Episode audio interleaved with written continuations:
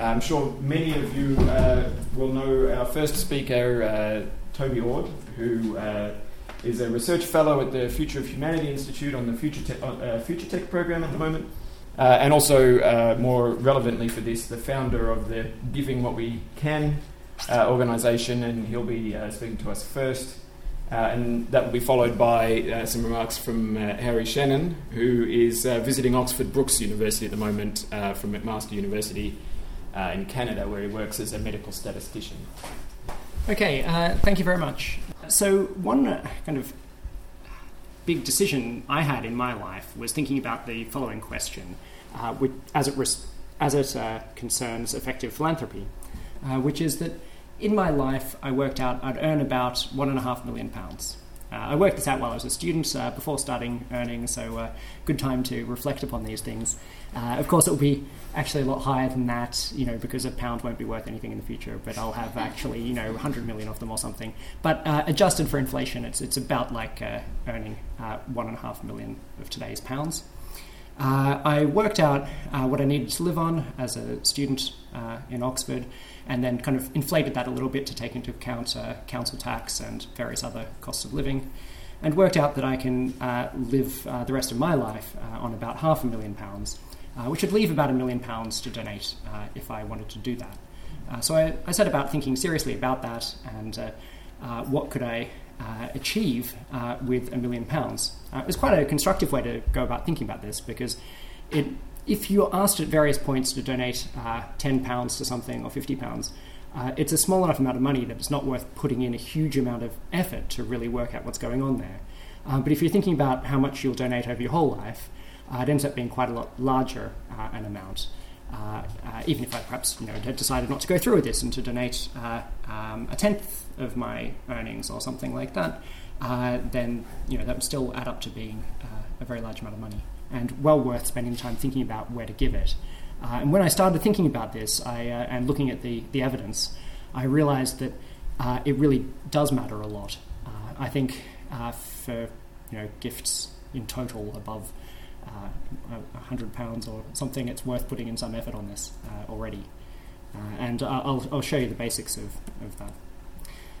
So, one thing that you might, might think about when deciding where to give uh, is there's, there's a lot of a focus, uh, if you look at different charities, on uh, the percentage of uh, the uh, money that goes to that charity that gets spent on overheads and administration. Uh, and this has become a bit of a standard uh, measure as to, to how good an organisation is. Um, I don't think it's a very good measure. Um, a lot of people in the know don't think it's a very good measure. In fact, a lot of the people who report this figure don't think it's a very good measure, but sometimes they think it's the the only measure that they uh, have, or the only measure that can compare any two charities, or something like that. Um, so maybe for a particular case uh, where there's two charities that both um, uh, train guide dogs, for example, um, one of them might do it for less money than the other and give equal quality of training, uh, in which case they could say it's more effective, but otherwise it could be hard to compare.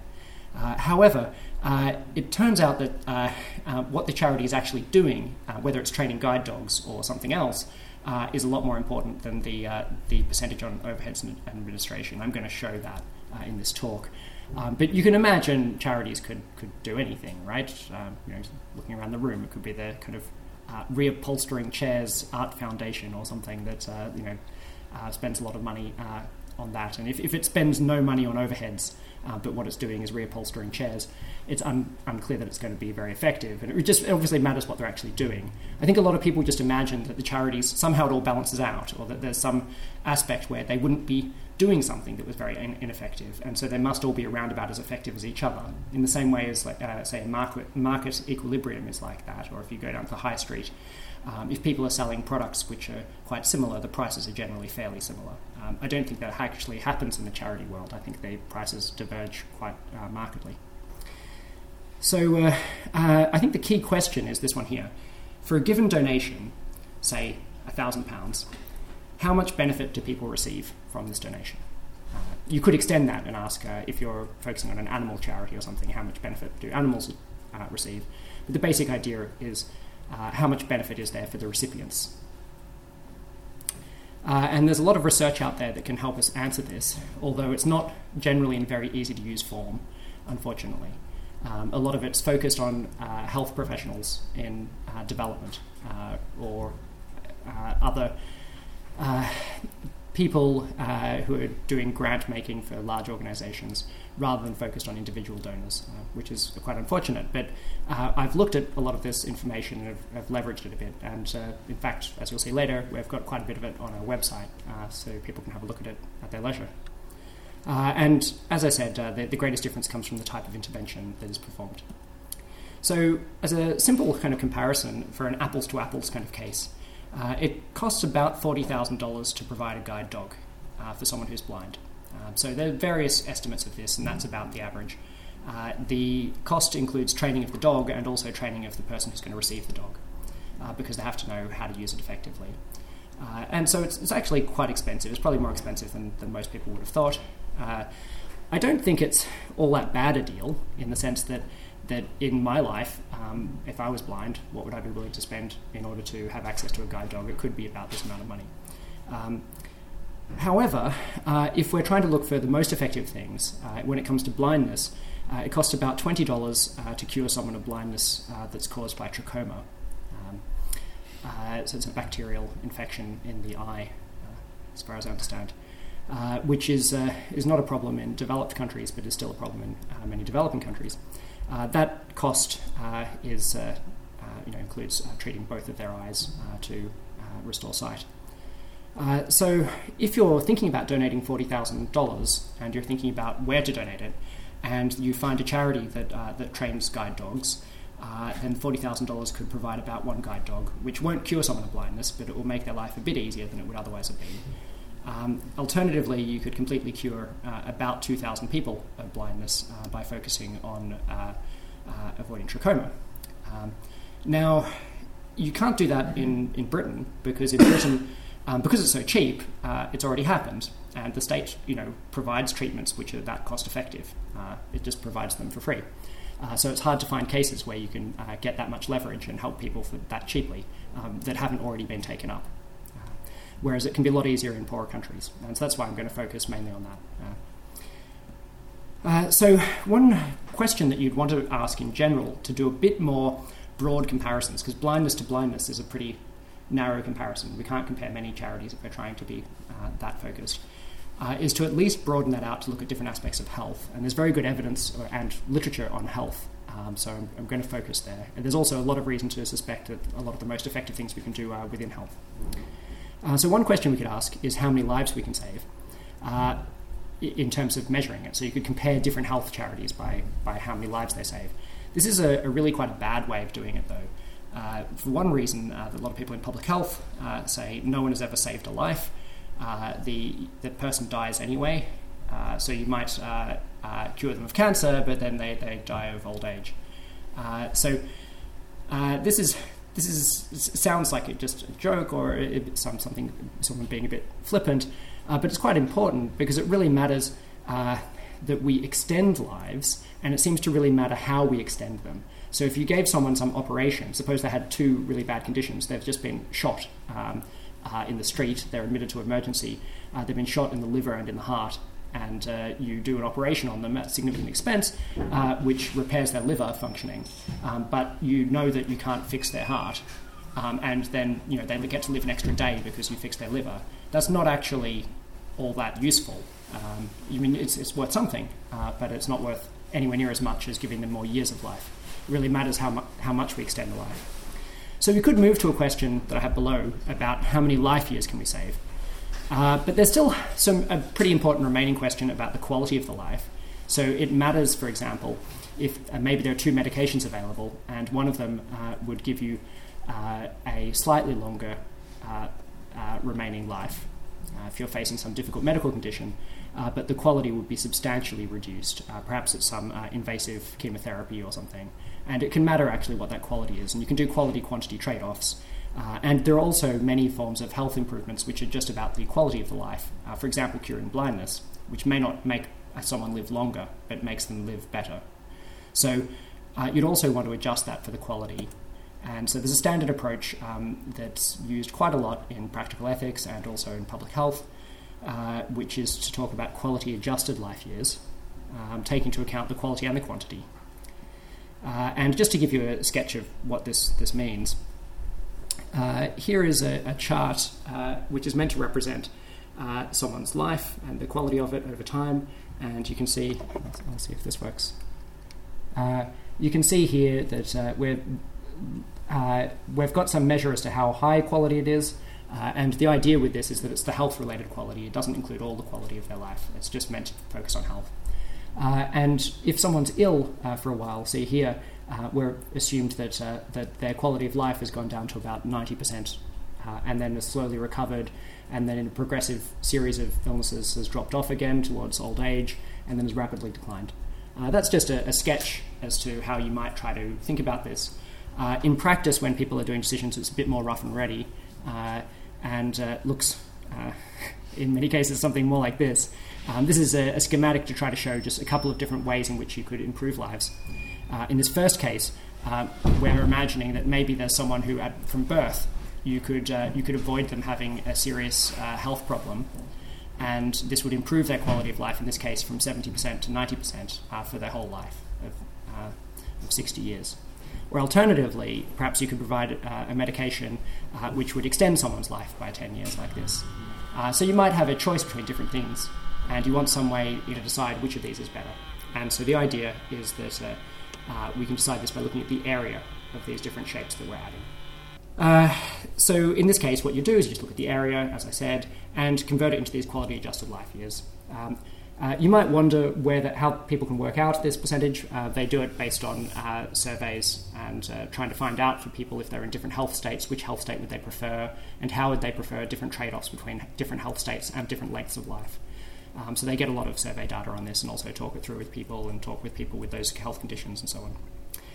So uh, the NHS is prepared to spend at least twenty thousand pounds to uh, to save one of these life years at full health, um, uh, sometimes more, um, which comes to about two pounds thirty per hour, uh, which is a very good deal. Uh, if you could get uh, hours of healthy life for two pounds thirty, it would be a good investment.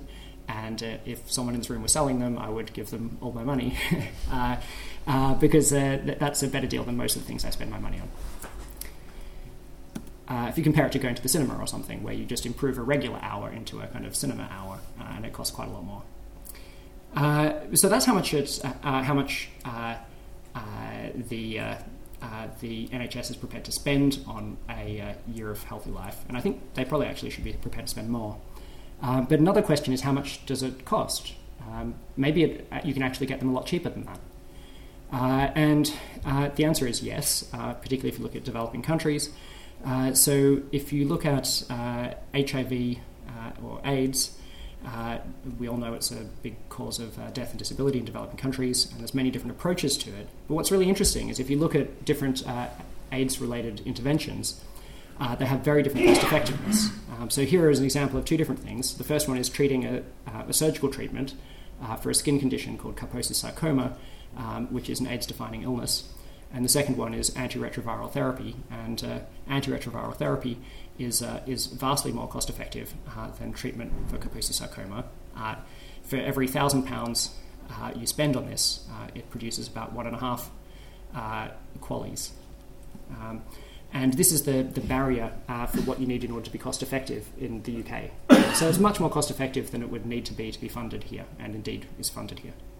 Uh, but if we zoom out, uh, we can now look at uh, another HIV uh, related uh, intervention, which is to prevent transmission during pregnancy. Um, so, providing medications to stop the, the infection going from a known infected mother into her child. and that's much more cost effective. We can also zoom out and look at distribution of condoms, is substantially more cost effective again. Uh, and just, you can't even see the, uh, the barrier as to how cost effective it needs to be in order to be a good deal anymore. Um, this is, uh, is, vastly more cost effective uh, than uh, it needs to be uh, to be worth funding. And if we actually change and look at a different cause, um, in this case looking at malaria prevention, distribution of bed nets to prevent malaria is much more cost effective again. So there's a very wide range of, uh, of, effectiveness. This is what I said at the start. It really matters what intervention is being performed, more than a 10% difference. If you find out, oh, but the BedNet uh, organization uh, is, uh, you know, spends 3% of its costs on uh, administration instead of 1%, you know, that's only actually losing this amount of its value. And it's probably uh, also quite useful anyway, because the administration is not just wasted money, it's money that helps them check that they're doing the right thing and so on. Uh, so, what it means for us, uh, um, if we want to donate money to help fight HIV, uh, it really matters whether the program we give to is aimed at fighting Kaposi sarcoma or at distributing condoms. Uh, it's not enough to know uh, that you know this will help fight AIDS. Because there are many different things you could do, and they're very different cost effectiveness. And some of the programs just fund each one of these interventions. It's not the case that they all focus on the most effective things. It's generally very uh, the, the, information on its effectiveness is not very well known at all. Um, and so there's a lot of organizations that just do particular interventions which are known to be a hundredth as effective as another intervention. Uh, but also, if we really want to help people, um, it's not clear why we should just focus on one disease. Why not just look for the longest bar and, uh, and try to do the thing that's the most effective and that helps people the most? So perhaps uh, change our focus from HIV to malaria in this case. Uh, also, uh, health programs can be amazingly cost effective, uh, about a thousand times more so than here in the UK or a thousand times more than is needed to be a good deal. Uh, each uh, uh, is around about five pounds to thirty pounds, depending on the estimate. Uh, uh, is a year of life at full health. So that's the kind of headline figure there, um, but only if it's used on the best programs. So it's quite amazing that whereas previously I was talking about two pounds thirty um, getting a, an hour of healthy life being a good deal. Um, if for just a little bit more, you could get an entire year of healthy life, according to our best estimates at the moment. Uh, I should add that uh, that uh, with, with, estimates on these things, sometimes you have estimates which are based on just the health data, uh, and you need to situate it a little bit more if you find an organisation which is performing that particular intervention. Uh, so the twenty dollars uh, that I mentioned earlier for curing blindness is the kind of aggregate estimate for trachoma prevention, but I don't know of any organisation which is just focusing on um, curing blindness due to trachoma and therefore I don't know of anywhere where you can get as quite as good a deal as that. Uh, the, obviously, there are organisations focused on sight in general, but it can be difficult to get that specific. Uh, and uh, the best that we know of at the moment, uh, taking into account the specifics of the organisation, is about five pounds to thirty pounds uh, for a year of life um, with the Against Malaria Foundation. So, if we come back to the question, how much good can we achieve? Uh, I considered these two different options: spending one and a half million pounds over my life on myself, uh, versus spending half a million on myself and donating a million uh, to help others, uh, and chose to do this second path, um, uh, which is still enough to have a great quality of life and to have all of the uh, the music that I really love and uh, spend uh, time with my wife and my great friends and have a glass of wine and so on and so forth. Like all the things that actually really matter in my life, I can still get, uh, but I actually uh, can save up enough money to make a really big difference, um, saving at least uh, thirty thousand quality adjusted life years, or which is equivalent to three hundred centuries of life at full health. So that's the kind of thing you can do if you try to be effective about your giving. Uh, and just to say a little bit about the organization uh, that I founded and am the president of, uh, called Giving What We Can. Uh, it's a community of people who feel strongly about improving uh, the lives of those in developing countries. Uh, and as a, as, a, token of this, each member makes a pledge to donate at least 10% of their income for the rest of their life to wherever they think it can do the most to help. Um, with, and the focus there is on uh, developing countries. So, trying to help improve people's lives in poor countries. Uh, and we run a website which collects and shares information on the cost effectiveness of different charities uh, to help our members and also to help the public who are interested. Even if perhaps they think that a 10% pledge is, uh, is not for them, uh, they might want to know, uh, you know where they can get more, uh, help people more with a given donation. and it has two, two big aims, and it's, it's worth dwelling on this for a moment. Its first aim is to get people to give more. Um, so this, this blue box here represents uh, how much, uh, well, see, uh, represents uh, how much uh, the average person in the UK is, uh, is giving and how effectively it's been spent. And we think we can get people to give quite a lot more than that, and also to give it with much more cost effectiveness and then the impact that they have is, is better than the sum of its parts. It's the uh, product of its parts in this case, and uh, the uh, the total impact is very large. Uh, if you try to do both these things together, you can see that if you just did them separately, uh, the benefit would be a lot smaller. Uh, we've got 290 members at the moment. we are very happy to say that while our number of members is not not uh, as high as, say, some Facebook pages that you've probably set up yourselves, uh, the amount of commitment is very high, and uh, the total amount of money pledged uh, is uh, more than $100 million now, which, which, is quite a lot, and is enough to help save um, somewhere between about 2 and 11 million quality adjusted life years. we have also have local chapters in various places, including Oxford. Uh, which is set up and so uh, to run events and things like that and get people interested and involved. Uh, and uh, that's our, uh, our web address in case you're interested in looking up any of these things. but now let's, let's go and hear what Harry has to say.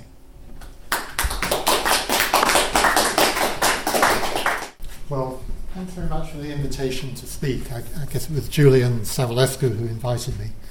Um, now, you're probably wondering what a statistician is doing speaking at a philosophy seminar. Um, I can assure you I've been think, wondering the same thing myself. Um, and given that just about everything I know about philosophy comes from the Monty Python philosopher's song. Um, so, I, in thinking about this, I realized I had to go back to what I do know, namely statistics and epidemiology. Um, I very much admire what Toby's doing with giving what we can, so I'm very pleased to be speaking on the same platform with him.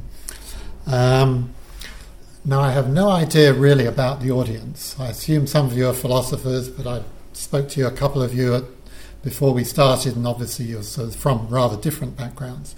So I'm hoping that what I say won't be too elementary, but we'll, we'll, we'll just we'll go and see what happens.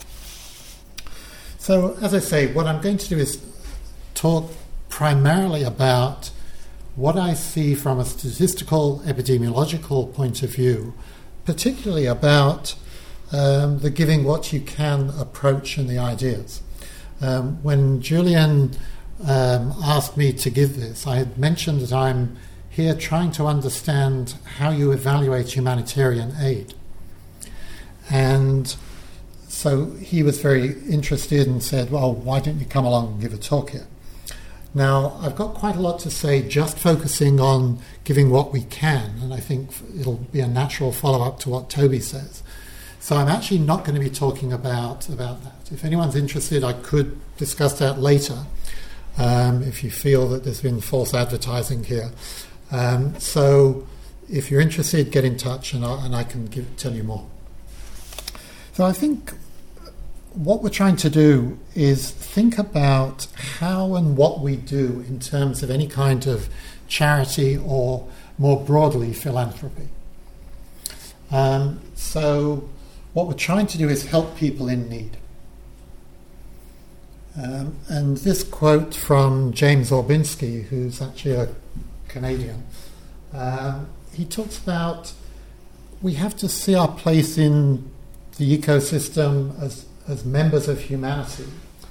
And then, in terms of what you actually do, he says we've got to recognize humility, trying and doing governance. And then he says, well, we're never going to get the perfect answer, but we've got to do something now. We can't wait till we get a perfect answer.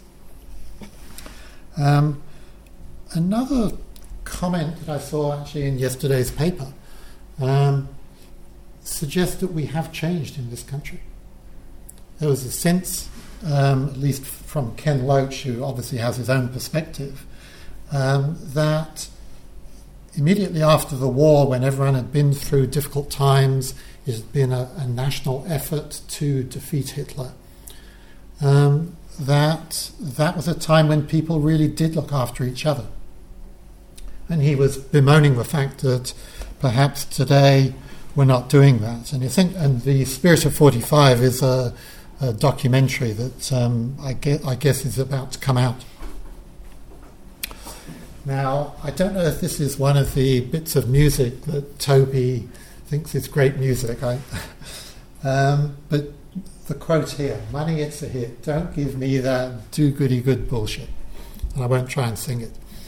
Um, now, so this is one attitude, but I think in the context of the album itself, it was one of the things, greed, that can drive you mad. Because if you sort of, at least that's one interpretation of the album, and the one that I prefer to, to, to accept. Another approach to looking at how you give was comes from a um, well, I said I wouldn't talk philosophy, but this is a Jewish philosopher from the 12th century. And he has what people call a hierarchy or sometimes a ladder of charitable giving. It isn't actually um, really a ladder if you look at it. The first four are about how readily you give and, and how accepting you are of the idea, what your willingness is. The next three, I think, are quite interesting because they're looking at different possible combinations of anonymity of the donor and the recipient, how much, who knows whom in, those, in that list. I mean, the final one is one where it's essentially saying try and help set people up to become self reliant. So even you know hundreds of years ago, people were thinking, and I'm sure the Greeks did this as well. Uh, people were thinking about what it is that you want to um, achieve, and what are the optimal ways of doing that. Now, I think so. My summary that I pulled up before before today, in terms of what giving what we can does, is they're focusing very much on proven results evidence based. Incidentally, the term evidence based was coined by Gordon Guyatt, who's a colleague of mine in my department at McMaster. Um, and they also focus on the developing world for reasons that we heard um, cost effectiveness. You Can also think about how serious a problem we're dealing with, how big is the problem. Um, and they do regular reviews of the best charities, I think they do it annually. And they also say, well, think about what your career will be. It's all very well making lots of money, trampling all over people, and then giving it away and saying what a wonderful person you are. But if you've caused a lot of harm along the way, then I'm not sure you're really um, doing the right thing.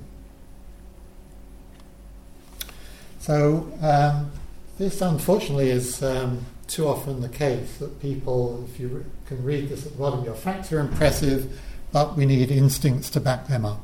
And I think what we're trying to do here is think about what are the facts, or at least the methods and the facts that we can use to truly understand what's going on.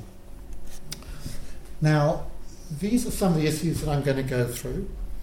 Um, so that come from my perspective, which is that of someone in statistics epidemiology, very much focused on methods. And one of the examples, the main example I'm going to use, is that of malaria and bed nets, which is one of the approaches considered by doing what we can. Essentially, malaria is transmitted by infected mosquitoes. Um, if people have bed nets over their bed that prevents mosquitoes getting in and biting them, especially at, during at night, which is when mosquitoes are active, um, then particularly if the nets are also insecticide treated, then that can prevent you from being bitten. And there have been quite a lot of studies done. It seems to work, and I'm putting work in quote marks because I'll have more to say about that in a moment. Um, currently, there's what are called long lasting insecticidal nets. And as I mentioned, uh, this is something recommended by Giving What We Can. Now, before I go any further, what I want to do is talk a little bit about study designs, the sort of things that I am involved in in epidemiology. Many studies are what are called observational or cohort studies. Essentially, you take people who receive some kind of intervention or have some kind of exposure, a group of people, a comparison group who don't, and then essentially you see what differences there are between them over time. The problem, the big problem you face is that there may be differences between the groups. So the sort of people who use bed nets may be different from those who don't. Maybe they can afford the bed nets. All sorts of other factors may be involved. They may take more care anyway if they're willing to use bed nets. Now, statistically, we can often control for a variety of factors, but they have to be factors that we know about. the alternative type of study that is considered the gold standard, the, the optimal study, is what's called a randomized controlled trial, which is a true experiment. Essentially, what you do is you toss a coin, and if it's heads, you'll get the intervention. If it's tails, you'll get the um, the alternative, or either no intervention, or in the case of, let's say, a drug, there'll be a placebo given. Um, now, what this does, the randomization, it tells you that in expectation, the two groups will be comparable, they will be similar. Um, not just on the known factors, things you know about, but on unknown factors. And that's the crucial point. The other thing is, I've put the word expectation in quotation marks because it essentially it just means on average. It could be that in any particular study you do, you toss a coin, and you know how every so often you toss a coin 10 times it comes up heads. You know, well, occasionally that will happen. That's built into the statistical ideas, and it's known that every so often you will make an error of that sort. Now, I also want to make a distinction between efficacy and effectiveness. Efficacy is typically determined in a randomized trial, and it's arguing whether you can see an effect of an intervention under ideal circumstances. So you make sure that the people who, who get it really are properly comparable, you control everything, you make sure that the bed nets are used, etc., etc. Effectiveness says what happens when we expand this, re- the result of this, we generalize it out, give these bed nets out, and let life take its course. So we're out in the real world. In general, there we can't use a randomized trial, but we can use an observational study and we can adjust for known confounders, but often we won't be able to do more than that. There will always, potentially at least, be some factors that we cannot control for. So, in, in a sort of quick, quickly, efficacy can it work? Effectiveness does it work? That's the short summary. And, and what's going on is this essentially, we give out the bed nets and we see is the rate of death or some other, or maybe um, experience of malaria, is that reduced? But in practice, a whole series of things have to happen along the way. People actually have to use the nets. They can't have, they can't get ripped, so the mosquitoes can get inside. Uh, so that then would reduce the risk of being bitten, reduce the risk of contracting malaria, and potentially dying from it. Now, the other thing that could happen is, well, uh, maybe mosquitoes can evolve resistance or change your feeding time. So if they start biting you during the day when you're not under the net, the bed net's not going to be much use. There are actually one or two studies of um, the effectiveness of bed nets when handed out. And this particular one, and you might actually recognize the name of one of the authors here. Uh, this actually just came out a few weeks ago. Um, and what it did is it, we, it was work done primarily by a PhD student. Um, so the people here uh, pronounce that way. She's uh, Burmese from, from Burma, Myanmar. I'm not sure which you're supposed to say these days. Uh, and then the thesis committee. She.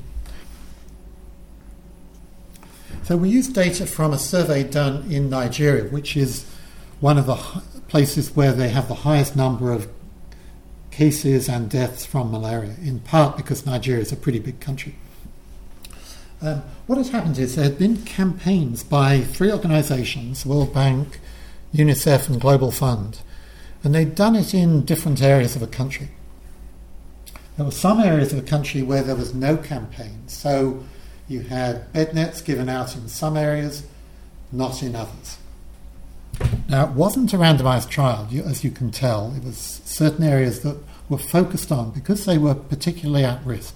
They had relatively high rates of malaria and death from malaria. It turned out that they were statistically significant, and if anyone wants that term explained later, I'm happy to do that. Um, statistically significant improvement in the World Bank areas, but actually not in the other areas. Um, and it wasn't just the bed nets that seemed to be important, there were several other factors. There were things like the wealth of the community, um, whether the mothers knew about a certain amount about malaria, and also use of bed nets at the child level. Although these effects weren't as strong as simply the relative rates of malaria in the in the places where they handed out bed nets, those regions, compared to the ones where they didn't. Um, also, point out another study that was done um, slightly before this one, where they found in three different areas there was a reduction in malaria in two of them, but not the third. So I think overall, at least on average, you can say they probably did work. Um, and quite likely were cost effective, but it does somewhat complicate the picture. In fact, I think, in a sense, I'm, I'm making everything more complicated, I'm afraid. Um, I'm reminded of a statistician, um, Andrew Ehrenberg, who was quoted as saying, There's no problem that is so complicated that when a group of clever people get together, they can't make it more complicated. So, another issue is how far away do you want to look in terms of look at, of understanding causation. So you could, instead of doing bed, using bed nets, do spraying insect. Um, you could encourage people to remove stagnant water where mosquitoes breed. Or um, DDT was banned, I think, in the 1970s. At the time, it had appeared to be very effective at preventing at uh, preventing malaria, the spread of malaria. But it was Western concerns about environmental impact that led to its being banned. Um, and the further back you go, the harder it is to understand whether you're really having an effect. Remember that chain of events that we saw for bed nets to have an effect. You've got a much longer chain with probably many other things f- feeding in um, if we're thinking about this.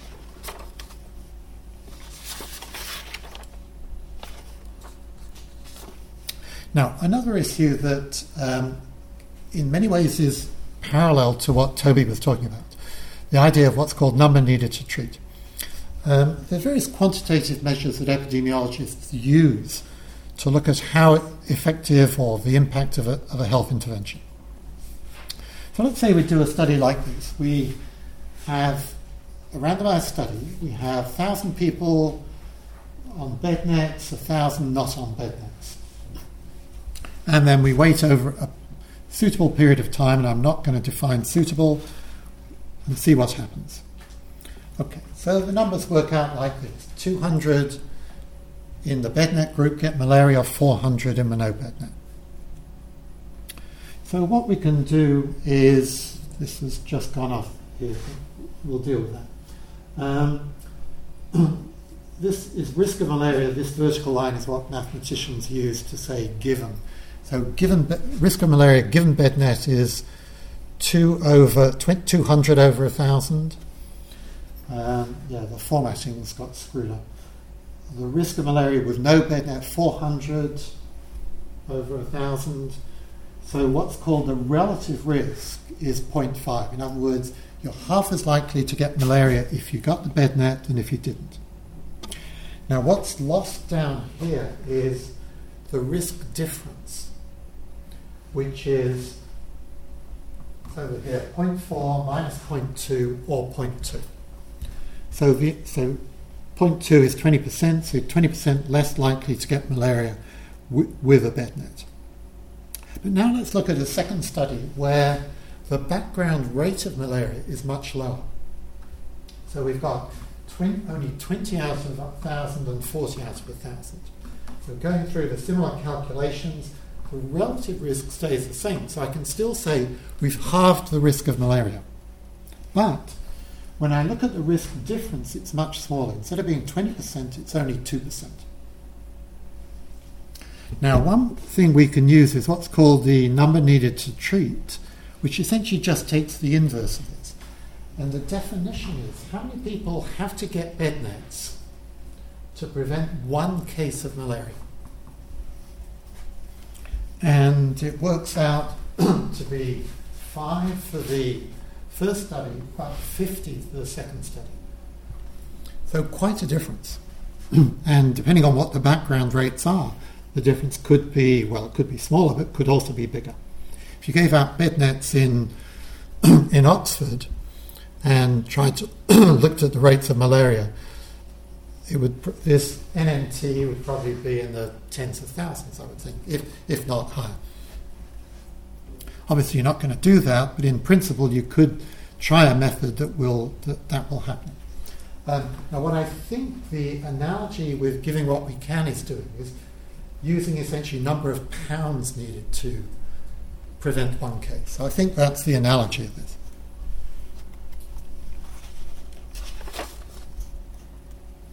Another thing to think about is considering individual level v contextual level. So sometimes you can do something at the individual level. It's very easy. Very easy to give out bed nets. But it's much harder to do something aimed at a wider, wider level. Let me give you an example. Last week, Oxfam started a campaign. And they're looking at some of the major food companies and they're saying, you know, you guys are producing food in a lot of the time in developing countries. And many of the people there, including some of your staff, the people working for you, are going to bed hungry. So, what the heck is going on? Now, if you can't quite, so what they're doing is looking at it's actually the 10 major food companies. You probably can't read these. They're land, women, farmers, workers, climate, transparency, and water. As some of the big picture issues that they feel are not being dealt with adequately or even at all well by these companies. And they've rated the com- each company from a scale from zero to one is very poor, up to eight to ten is good. And Nestle, who are top in this list of 10, only get 38 out of 70. So they clearly don't think these companies are doing a good job.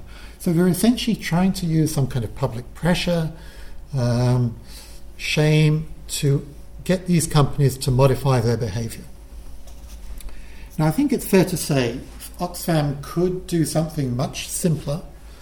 They could use something, use some method that will get people food much, much more simply, but it probably have a relatively modest impact. By looking at this big picture, I would accept that it's going to be a very low probability that, that it will be highly successful.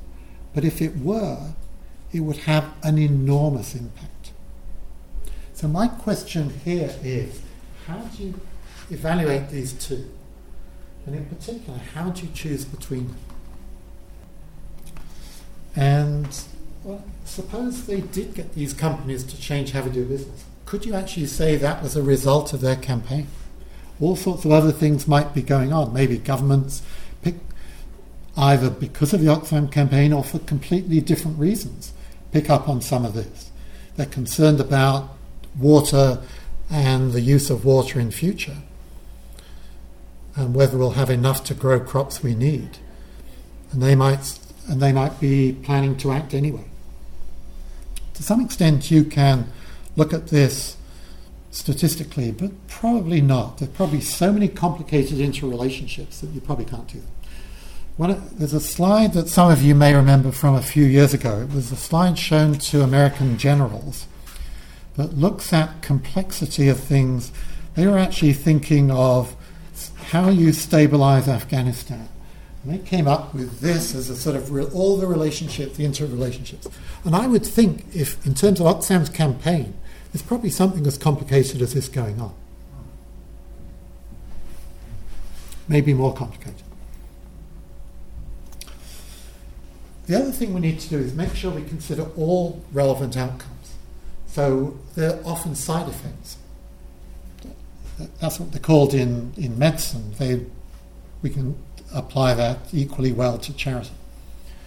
It could be good or bad. So, for example, with bed nets, reduced cases of malaria might actually not only reduce mortality, but improve productivity because adults are fit enough and healthy enough to work and so on. There are examples of drugs that might reduce the disease they're targeting, but they actually, at least at face value, cause an increase in things that um, they're not supposed to, other diseases. Now, it's also important to replicate results. Um, this is a paper a few years ago by a very smart guy, Johnny Ioannidis, and it's to do with issues around statistical um, inference. I won't go into it now, but just that result. And um, there was a systematic review of deworming just a few months ago. They actually found quite a lot of different randomized trials. There's actually one they still haven't got results for, but as you can see, tens of thousands of people involved. And what they found is um, basically they just say we don't know if these programs have an effect. They say they may, on various things, weight height, school attendance, school performance, and they may have little or no effect on hemoglobin, so anemia, or cognition. Now, interestingly, they said there was a trial, and this raises ethical issues, which I think we'll leave, but there's a study finished in 2005. It hasn't yet been published. I haven't been able to get the results. It's not. I tried to dig around yesterday a bit to find out what was going on. I I couldn't re- couldn't really get a sense of it. I well, I, I have my suspicions, but um, okay. So a few implications in terms of what I've been talking about. Um, firstly, there's going to be some kind of margin of error when we estimate effectiveness. Um, that can be due to a variety of things, including, for example, the number needed to treat, but various other statistical issues as well. Um, on average, I think we, we will be able to distinguish the very good from the very bad. But I think there's going to be some um, grey area where it's going to be very hard to do that. Something may appear to be of modest effect, could actually be very poor, or could actually be very good. Uh, and also, as with the Oxfam example, I think it's going to be very hard to look at things that are more complex, that where people are trying to do the charity like Oxfam is trying to do something complex. And the typical health type of research cannot look at, cannot understand it. At least cannot understand it as we would like it understood. And so I think that while I accept that, you know, the way that giving what we can is doing things, what I would argue is we should also be willing to give to maybe campaigns like Oxfam's or others that we feel are potentially very effective, even though we really at the time we give or even in the future probably can't understand fully what their effect will be. So let me leave it there. If anyone at any point wants to contact me, there's my email. Okay.